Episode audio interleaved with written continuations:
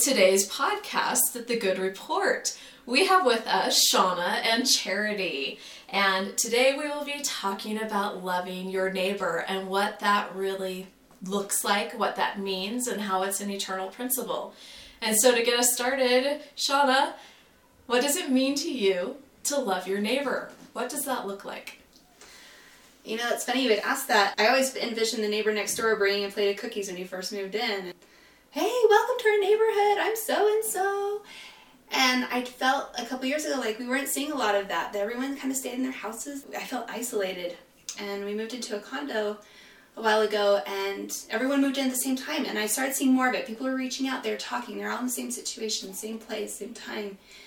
And so when we moved again, James and I said, that's what we want. We're going to do this. And so we reached out. And as people moved in, we'd be the nosy neighbors. That's what we called ourselves. And we'd run over and, hi, you know, we live here. This is our names. Who are you? Are you buying this lot? What are you building? Do you have kids? And just got to know them. And our kids got to play together and it became family. It was really fun. That is awesome. And your neighborhood's pretty tight knit. And it's a new neighborhood, right? That's it's... true. It's only about four years old, and we all know each other by name, and our kids are allowed to go play in each other's houses. This is completely why this is your topic. Because for the majority of us, it's not that way. I know, and I feel sad about that. So I feel really strongly. I, it's hard. Like, I'm a shy person. It doesn't sound like it, but I am.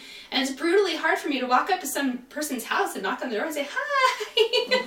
but it's good. It's taught me a lot of stuff that's incredible. I'm thinking our next door neighbors moved in last summer, and it's really sad because before we had this fantastic couple that we loved, we adored. They were an older couple, and they moved to a retirement area.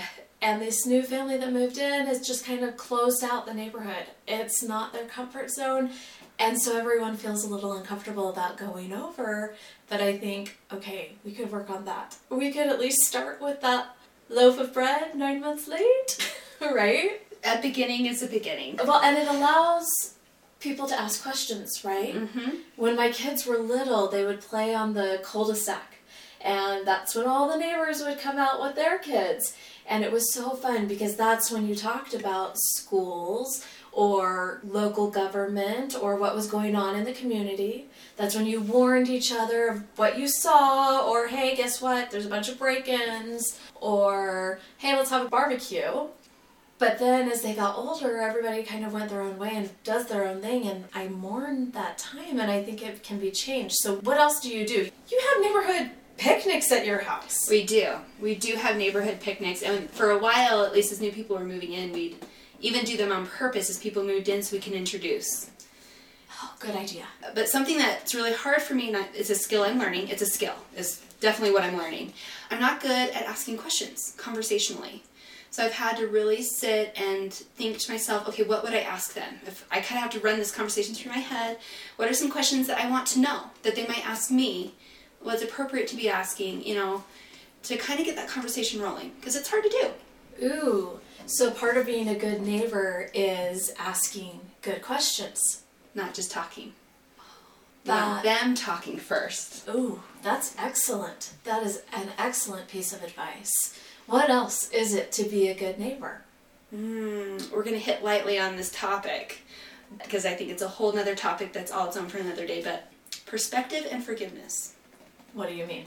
So sometimes you'll see things happen in your neighborhood and you see it through your own lenses not knowing why that may be going on. I mean, it could be neighborhood kids fighting, it could be, you never know what's going on. So I learned this quote from a neighbor. She said, I always try to be curious and kind. Mm-hmm. So instead of making the judgment about what's going on, she goes and asks a question. No heat, no emotion. Can you tell me more about? And get information to help widen her perspective and then when things aren't going well, to be able to just step back and say, it's okay. I gotta let this go because this is my family. This is my neighbors. These are my family. Wow. Hmm. That's a good piece of insight. So, do you have any stories that relate to anything about being a good neighbor? So, we have a handful of kids, and our darling little three year old son wanted to go out and play with the eight year old it was a snowy-ish kind of day, like a slushy kind of day. So he puts on his snow clothes and he goes outside. And after a while, I got to thinking, I haven't seen that little three year old in a while. And I couldn't find him anywhere. And so I went outside and I finally tracked down the eight year old and I said, Well, where's where's Jake? Where's the three year old? Oh, mom, he's around the block, three year old. He's around the block playing with so and so. Oh dear. There's not one of our family members with him. He's just around the block, mom. So I'm kind of tripping, but okay, you know, we know the neighbors. Good enough. Let's go. So we go get him, we pick him up, and he'd been playing delightfully with like another six year old somewhere, having fun. and I hauled him home, and he was angry. And you have to imagine this three year old. He's 40 pounds, he's built like a tank, and he was mad. he was going home, and he didn't want to go home. He wanted to play outside. And so he's just angry. So I get home and I drop him off before I back in the car, and my husband's out there too. And instead of going towards my husband, he takes off down the middle of the street and he's got this little plastic, you know, little plastic snow shovels. He's got it raised over his head. And he's headed for a group of boys that are six, eight, and nine. And he's just yelling at the top of his lungs, Jake! And we're like, Jake, stop! Jake, come back home! And that's when we realize he's trying to hit them with the snow shovel. So for the first time in my life, I never imagined I'd use this line. It was, Jake, we don't hit people with snow shovels! I'm entirely powerless to stop this situation.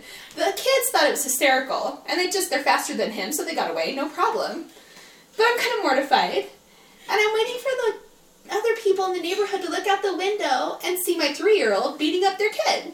Because he could, he could cause damage. And that's when I'm hoping that someone's going to look out and say, okay, she's trying. He's number five of six kids. She's trying. and he's three. It just put it all in perspective and see it as funny, which it was, undoubtedly funny, instead of, oh, that jerk kid. Exactly. Part of being a good neighbor and a loving neighbor, seeing it through the right lens. Please be forgiving! Because we're trying our hardest. oh, yes, exactly. Perfect. I know that the effort we made has been worth it. We had a couple of neighbors that weren't able to live in the neighborhood long and they moved away. And I've been shocked to see how many people keep calling back and saying, I miss our neighborhood. It was such a great neighborhood. And realizing that that effort really meant something to other people. I mean, there's been situations where kids were playing too rough and it got crazy. Things got broke. I really had to think to myself, okay, this can be a I really don't like those kids are never allowed back here moment. Because we all, we all have that moment, right? They're not Absolutely. my kids and I'm ticked. Absolutely. But I chose to look at it as a teaching moment. This is a moment that I can teach them about respect for plant life, for animals, for neighbors, for siblings, for houses, and teach them what is better for how they're acting in that environment. Oh, and you hit on something. So when you have that opportunity to teach, you first have to have the opportunity to know the person, right? Mm-hmm. Because they're willing to learn. Because you're teaching them instead of lecturing at them. Right. You can't lecture. Yes. It's got to be a teaching moment, and that. Let me think of a good one. For example, I have a sloped back hill. It is the sledding hill for the neighborhood. In the summer, it just looks like a really great hill. So for a while, we had a lot of people riding their rollerblades and scooters down our back grass. Whoops. And I can tell you the grass took some, yeah, it needed some care after that. So I had to start explaining to the kids. I'd have to walk out and say, see all these lines, see how the grass is dying here. It's hard when we rollerblade, so we have to keep the rollerblades on the sidewalk. That's a better place for the rollerblades. But I know their name, and they know me, and they play at my house, and they like the Xbox, and they're willing to listen and have that conversation. and they respect you. Yes. Absolutely. Yeah, that really hits back to the forgiveness and teaching and loving. I remember being a little kid, and my dad would walk next to, we had this huge husky. I think he was a Siberian husky, and he would pull my brother and I in the little red wagon. And we could go all throughout the neighborhood. And that is such a precious memory to me because I felt safe. I felt loved we were in the middle of the country and yet we knew all the neighbors around us mm-hmm. and i remember our next door neighbor was an elderly lady, and we went and we did some kind of yard work for her. I don't know what, it was service. And she went and got those huge, you know, the ones, um, the suckers that are the size of your hand. Yes. And she gave them to us, and I probably was six years old, and I still have that memory of just that interaction. We had done something out of the goodness of our hearts. She had turned around and done something out of the goodness of her heart, and it, we were all edified. And it creates a really great bond. It did. And so when we had some little puppies that I remember one of our dogs chewed through a 200 foot length of hose and put them into half inch pieces. Whoops. I imagine, and he liked to dig. you know, my dad trained him, but having the rapport with the neighbors already made Helps. it, yeah, way better. Way better. Way better. Okay, and so you're bringing up another point this trust, this bond that we're building. It takes some time. There's going to be interactions back and forth. We had a situation where there was a dangerous situation. There was someone prowling around stealing, Ooh, and we didn't know what else could happen. There's 40 kids in our neighborhood. That's not funny. Mm, you're right. So we're all kind of on edge. It was interesting to watch, you know, the neighborhood watch signs. uh-huh. We don't have one up. But bless the person who breaches anything because we're all watching. We know who each neighbor is. We know who is not one of the neighbors. And if you look suspicious, you're going to get it. Absolutely. And you know what? We took care of some problems. We didn't need a neighborhood watch sign. we took care of problems and honestly, it's kind of funny, but I think the police department was actually really thankful. Oh yeah, because they have enough on their hands already. yeah, if they can get that information and get it fast and how fast it's coming and take care of it, Absolutely. But we weren't relying on them, we were relying on each other to take care of the problem. And that means the world. Exactly. It's relying on each other. At the last podcast, Brenda's husband, Paul, Mhm. the fire department couldn't come in soon enough because they were fighting other fires. And Right. so he said, oh, Well, this is all that's left. Right. Therefore, we've got to get to work. Right? Let's get to work, we'll solve this problem ourselves. Yes. And with that trust and that bond, everyone brings skills to the table. We have a firefighter. We have teachers. We have people who know what to do with preschool age kids. I am not that talented person who gets along with preschool kids. Right. But the backdoor neighbor, she does. Bless her heart, she is a wealth of information. Which is perfect. It's perfect, and we can lean on each other and balance those skills and talents. And you know, when things happen, like kid falls out the window, the firefighter across the street knows what to do. It's amazing. Exactly. Exactly. It's how communities should work. It's how they should work. And it starts right there. That's the grassroots level. It's going out from your family to your neighborhood. And asking questions and finding out who they are. Oh, yes, exactly. Good story from the Bible. You know, the one that has come back to me actually is just what the Savior said, which is Thou shalt love the Lord thy God with all thy heart, and with all thy soul, and with all thy mind.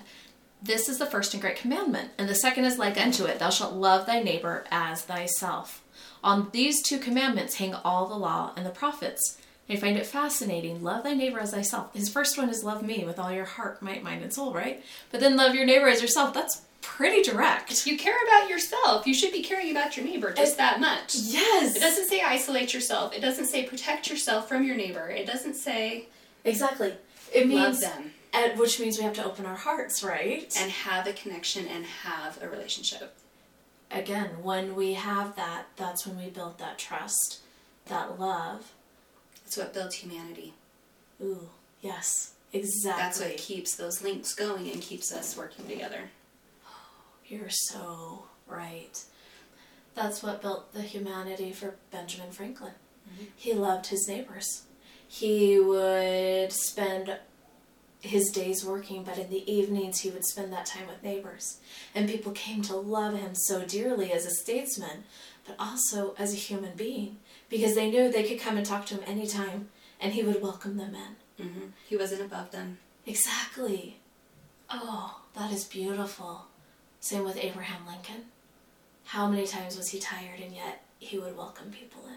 Welcome them in. George Washington went out to the troops in the worst of it in his own tattered coat. Exactly. Exactly. What phenomenal memories and history we have that we can then live up to.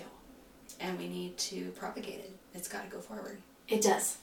It does. So, how do we do that? Questions! Think of questions. Be a nosy neighbor. Go ask. Find out. Questions. Be a nosy neighbor. Find out because you're doing it in love. And you've already worked on finding the right questions. Yeah. Ooh, beautiful. All right. So, as a parting question, Dun, dun, dun. exactly. what can you do to improve upon being a good neighbor? You might already be there, or you might need to take some baby steps, but what one thing will you do to change?